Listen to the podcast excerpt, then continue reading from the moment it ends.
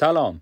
من کامران نیرو هستم و در این قسمت از پادکست جغد مینروا می‌خواهیم درباره سفر در زمان کنجکاوی کنیم.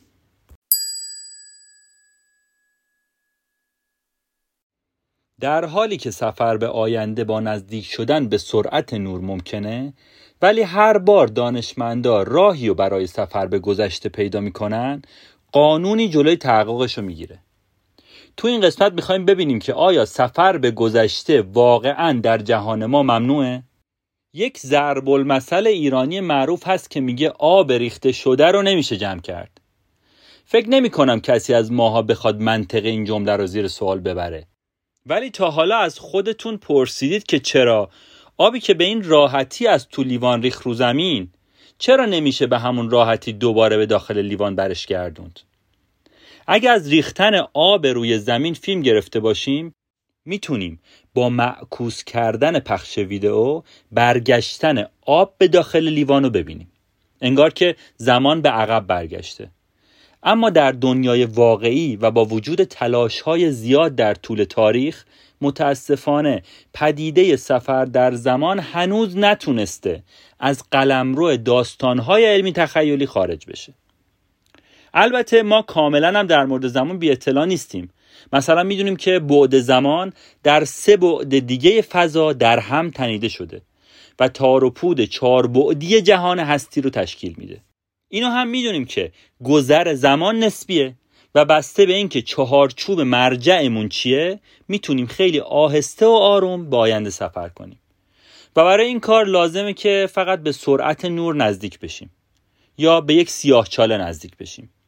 اما خب محقق نشدن این دو مورد به خاطر محدودیت های مهندسیه نه قوانین فیزیک. اصلا بذارید اول به این سوال جواب بدیم که آیا سفر در زمان ممکنه یا نه. برای اینکه بتونیم در زمان سفر کنیم لازمه که شرایطی ایجاد بشه تا گذر ثانیه ها رو احساس نکنیم. بر اساس فرضیه ها برای سفر به آینده یا گذشته باید نسبت به نرخ فعلی گذر زمان یکی از سه حالتی که الان میگم رو داشته باشیم. اول اینکه یا باید سریعتر از نرخ فعلی گذر زمان حرکت کنیم. با انجام این کار می‌تونیم به آینده سفر کنیم در حالی که در سن الان خودمون هستیم. حالت بعدی اینه که آهستر از نرخ فعلی گذر زمان حرکت کنیم که در این صورت می‌تونیم در یک بازه زمانی مشخص نسبت به دیگر افراد کارهای بیشتری انجام بدیم.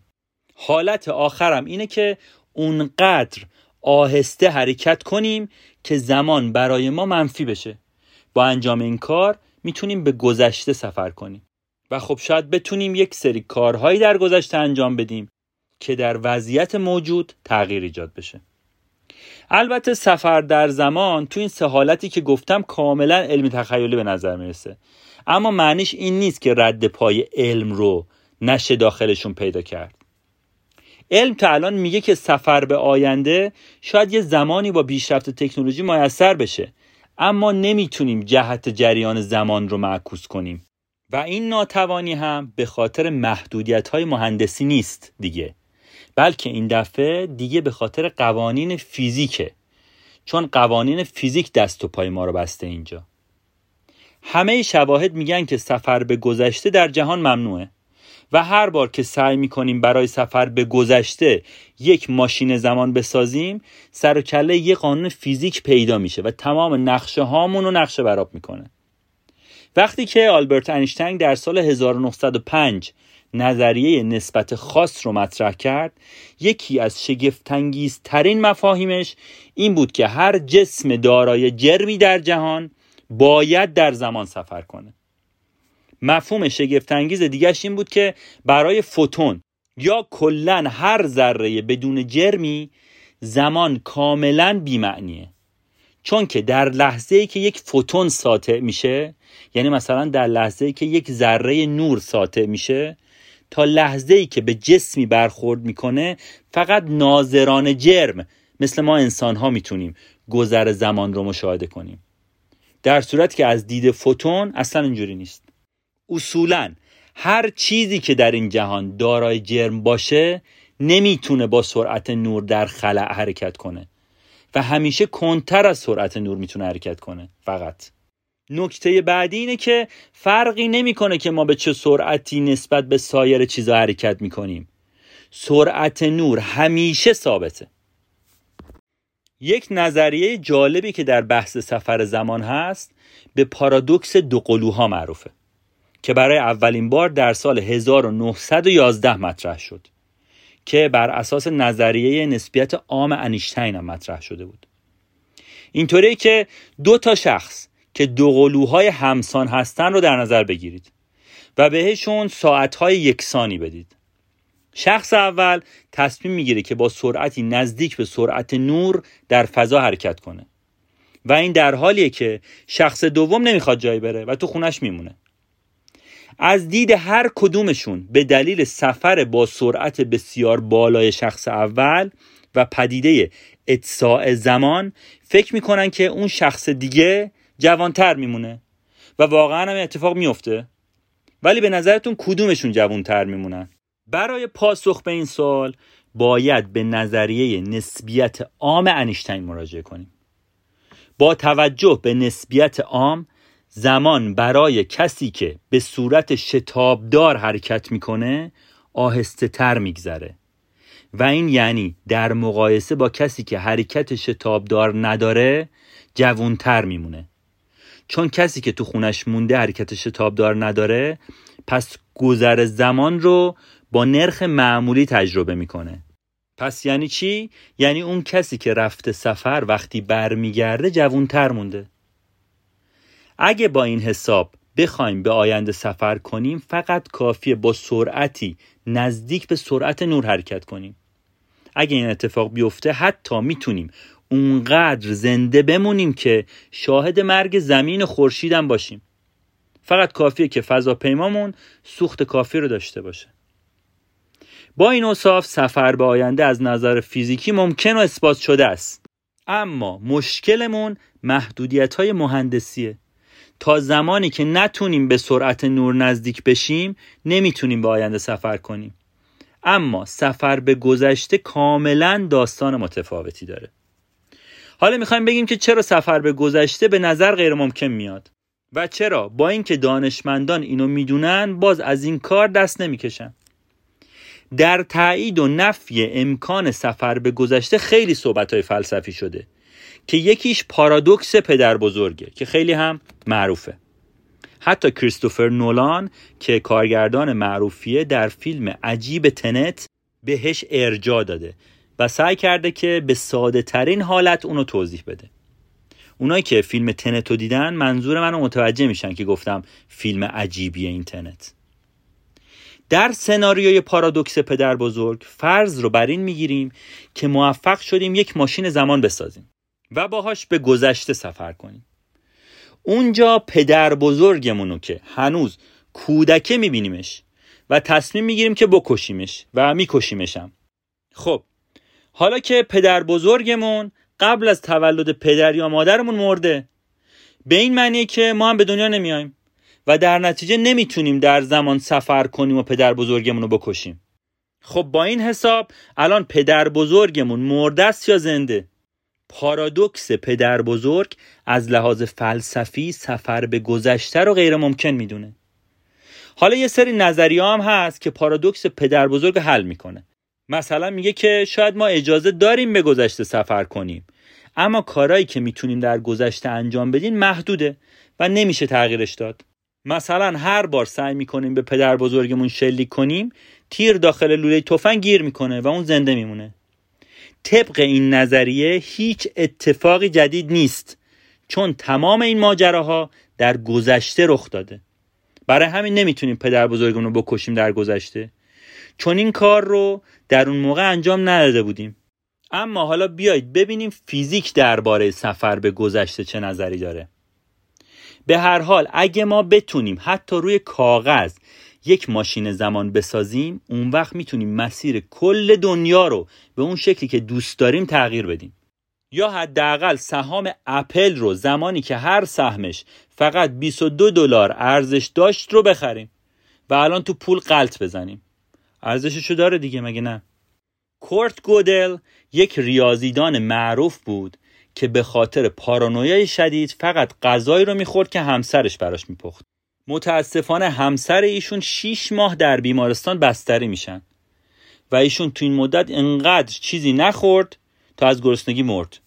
این مرد بزرگوار کشف کرد که اگه ما جهانی داشته باشیم پر از قبار یک دست که به آرامی در حال چرخش باشن می‌تونیم مسیرهایی رو در اون جهان پیدا کنیم که به گذشته خودشون ختم میشن. یکم پیچیده شد نه؟ بذارید یکم واضح تر بگم. اسم کرم چاله ها رو که احتمالا شنیدید تا حالا. همون راه های میانبر در فضا. کرم چاله ها خودشون شبیه نوعی ماشین زمان عمل می‌کنن. برای اینکه از یک کرم چاله ماشین زمان بسازیم باید یه سرشو بگیریم و اونو محکم سر جاش نگه داریم. بعد سر دیگهش رو بگیریم و اونو به سرعت نور نزدیک کنیم. حالا این سر رو به اون سر دیگه میچسبونیم. حالا دیگه دو تا سر کرمچاله ساعتهای همزمان ندارن. چون با نزدیک شدن به سرعت نور به قول انیشتین اتساع زمان اتفاق میفته یعنی هرچی با سرعت بیشتری حرکت کنیم زمان کنتر میگذره. و به همین خاطر یک سر کرمچاله الان از اون سر دیگهش عقبتره. به عبارت دیگه این سر در گذشته سر دیگه قرار گرفته و پریدن داخل کرمچاله سفر در زمان رو ممکن می‌کنه. نگاه کنید اگه گیج شدید کاملا طبیعیه. اصلا اگه گیج نشید شاید غیر طبیعی باشه. اگر به این مبحث علاقه دارید و دوست دارید که متوجهش بشید یکی دو بار بزنید عقب دوباره گوشش بدید حتما متوجهش میشید. جالبی قضیه اینجاست که نظریه نسبیت عام که در طول یک قرن بارها و بارها مورد آزمایش قرار گرفته و اعتبارش تایید شده وجود ماشین زمان رو پیش بینی می‌کنه. البته خب تحت شرایط بسیار ویژه. درسته که فیزیک سفر به گذشته رو غیر ممکن می‌دونه ولی برای ذرات بنیادی گذشته و آینده مفهومی ندارن. یه مثال می‌زنم. مثلا من برای شما یک ویدیویی پخش می‌کنم که به نظر می‌رسه که تو اون ویدیو یک سیب از دستم به هوا میره. ولی خب از کجا معلوم که من فیلمو به طور معکوس براتون پخش نکرده باشم؟ و در واقعیت داشتم سیب رو که به هوا پرتاب شده بود و می‌گرفتم. فکرم نکنم بتونید تفاوت این دوتا رو تو ویدیو تشخیص بدید. و این ناتوانی به تشخیص حرکت به جلو یا عقب یعنی بی اهمیت بودن گذشته و آینده. برای ذرات گذشته و آینده مفهومی ندارن. تا جایی که ما خبر داریم فیزیک بنیادی هیچ اهمیتی به زمان نمیده. انگار زمان براش تعریف نشده اصلا. با این حال ما داریم زمان رو از گذشته به آینده تجربه می‌کنیم و گذر زمان برامون به اندازه سفید شدن موها و چروکای صورت واقعی و قابل لمسه. به خاطر همین و برای حل مشکل سفر در زمان فیزیک بنیادی دیگه به کارمون نمیاد و باید وارد حوزه دیگه ای در فیزیک بشیم. حوزه به اسم مکانیک آماری و آنتروپی اجازه بدید برای آنتروپی که مفهوم پیچیده یه مثال ساده بزنم. یه تخم مرغ رو در نظر بگیرید که میفته رو زمین. تا مادامی که زمان رو به جلو در حرکت باشه تخم مرغ میشکنه. یعنی آشفته تر میشه. اما دیگه به حالت سالم اولیه خودش بر نمیگرده. یعنی آشفتگیش کمتر میشه. در واقع جریان آنتروپی تنها چیزیه که اجازه دوباره سالم شدن تخم مرغ شکسته رو نمیده. یعنی قوانین فیزیک به تخم مرغ اجازه میده که دوباره به حالت سالم خودش برگرده. اما آنتروپی جلوشو می‌گیره. پس اینکه تخم مرغ شکسته دوباره سالم نمیشه تقصیر آنتروپیه. آنتروپی میگه که تمام سیستم ها در جهان هستی تمایل دارند که از وضعیت منظم و سالم به وضعیت نامنظم و شکسته در بیان. حالا یه سوال. به نظر شما به چند روش می‌تونیم اتاق خوابی کاملا مرتب و منظم داشته باشیم؟ جوابشو خودم زود میدم. فقط یه روش. یعنی تمام لباس ها باید مرتب تا شده داخل کشو قرار بگیرن. حتی یه ذره هم گرد و خاک نباید رو میز و کمد باشه. ملافه ها باید صاف و مرتب باشن. همه چیزم باید سر جای خودشون باشه. یعنی اگه بخواید اتاقتون رو مرتب کنید جز این راه دیگه ای ندارید. حالا یه سوال دیگه. برای داشتن یک اتاق خواب کثیف و نامرتب چند تا راه وجود داره؟ اینم باز جواب خودم زود میگم. بی نهایت راه. مثلا جعبه پیتزا زیر تخت جورابا افتاده باشه رو زمین ملافه ها چروک و نامرتب. حالا اصلا خودتون بگید برای اینکه اتاق خوابتون رو به صحنه جنایت تبدیل کنید چه راه های خلاقانه به زنتون می‌رسه؟ این همون آنتروپیه که در فارسی بهش میگیم آشفتگی. آنتروپی در واقع معیاری برای اندازهگیری آشفتگیه. و به تعداد دفعاتی اشاره می‌کنه که بخش های درونی یک سیستم می‌تونه بدون ایجاد تغییر در حالت کلیش جابجا بشه. در مثال اتاق خواب اتاق تمیز و مرتب آنتروپی پایین تری از اتاق نامرتب داره. چون برای مرتب کردن اتاق فقط یه راه وجود داره اما برای نامرتب کردنش خیلی راه. به همین شکل تخم مرغ فقط به یه شرط می‌تونه سالم بمونه.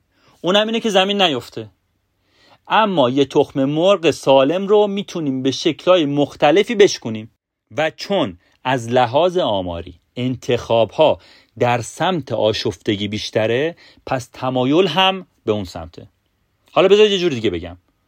هیچ قانون فیزیکی در دنیا نیست که بخواد جلوی جمع شدن تمام ملکولهای هوا رو در یه گوشه از اتاق بگیره و شما در گوشه دیگه بدون اکسیژن بمونید. حداقل این اتفاق تا حالا برای کسی نیفتاده و ما اینو مدیون آنتروپی هستیم. حالا می‌پرسید چطوری؟ اینطوری که تعداد راههایی که ملکولهای هوا می‌تونن تنها در یک گوشه از اتاق جمع بشن از تعداد راههایی که می‌تونن در کل اتاق پخش بشن خیلی کمتره. در واقع احتمال اینکه ملکولهای هوا تمایل داشته باشن که در هوا پخش بشن خیلی خیلی بیشتر از احتمال اینه که بخوان در یه گوشه جمع بشن. به خاطر همین نمی‌خواد نگران خفگی ناگهانی باشیم. پس می‌بینیم که پدیده آنتروپی همیشه هم به ضرر ما نیست. هرچند که اجازه نمیده که وسایل شکسته خود به خود تعمیر بشن. یا آب ریخته دوباره برگرده داخل لیوان. اینطور که پیداست علم فیزیک نتونسته اونقدر که ما امیدوار بودیم به مبحث سفر در زمان مطالب مفیدی اضافه کنه. و یا شاید بفهمیم که همه این تلاشامون هم بیفایده بوده. و در ادامه تلاش برای ساخت ماشین زمان رو متوقف کنیم. اما همین ندانسته ها مبحث سفر در زمان رو اونقدر جذاب می‌کنه که در این مسیر ما می‌تونیم نکات جدیدی رو درباره فیزیک یاد بگیریم.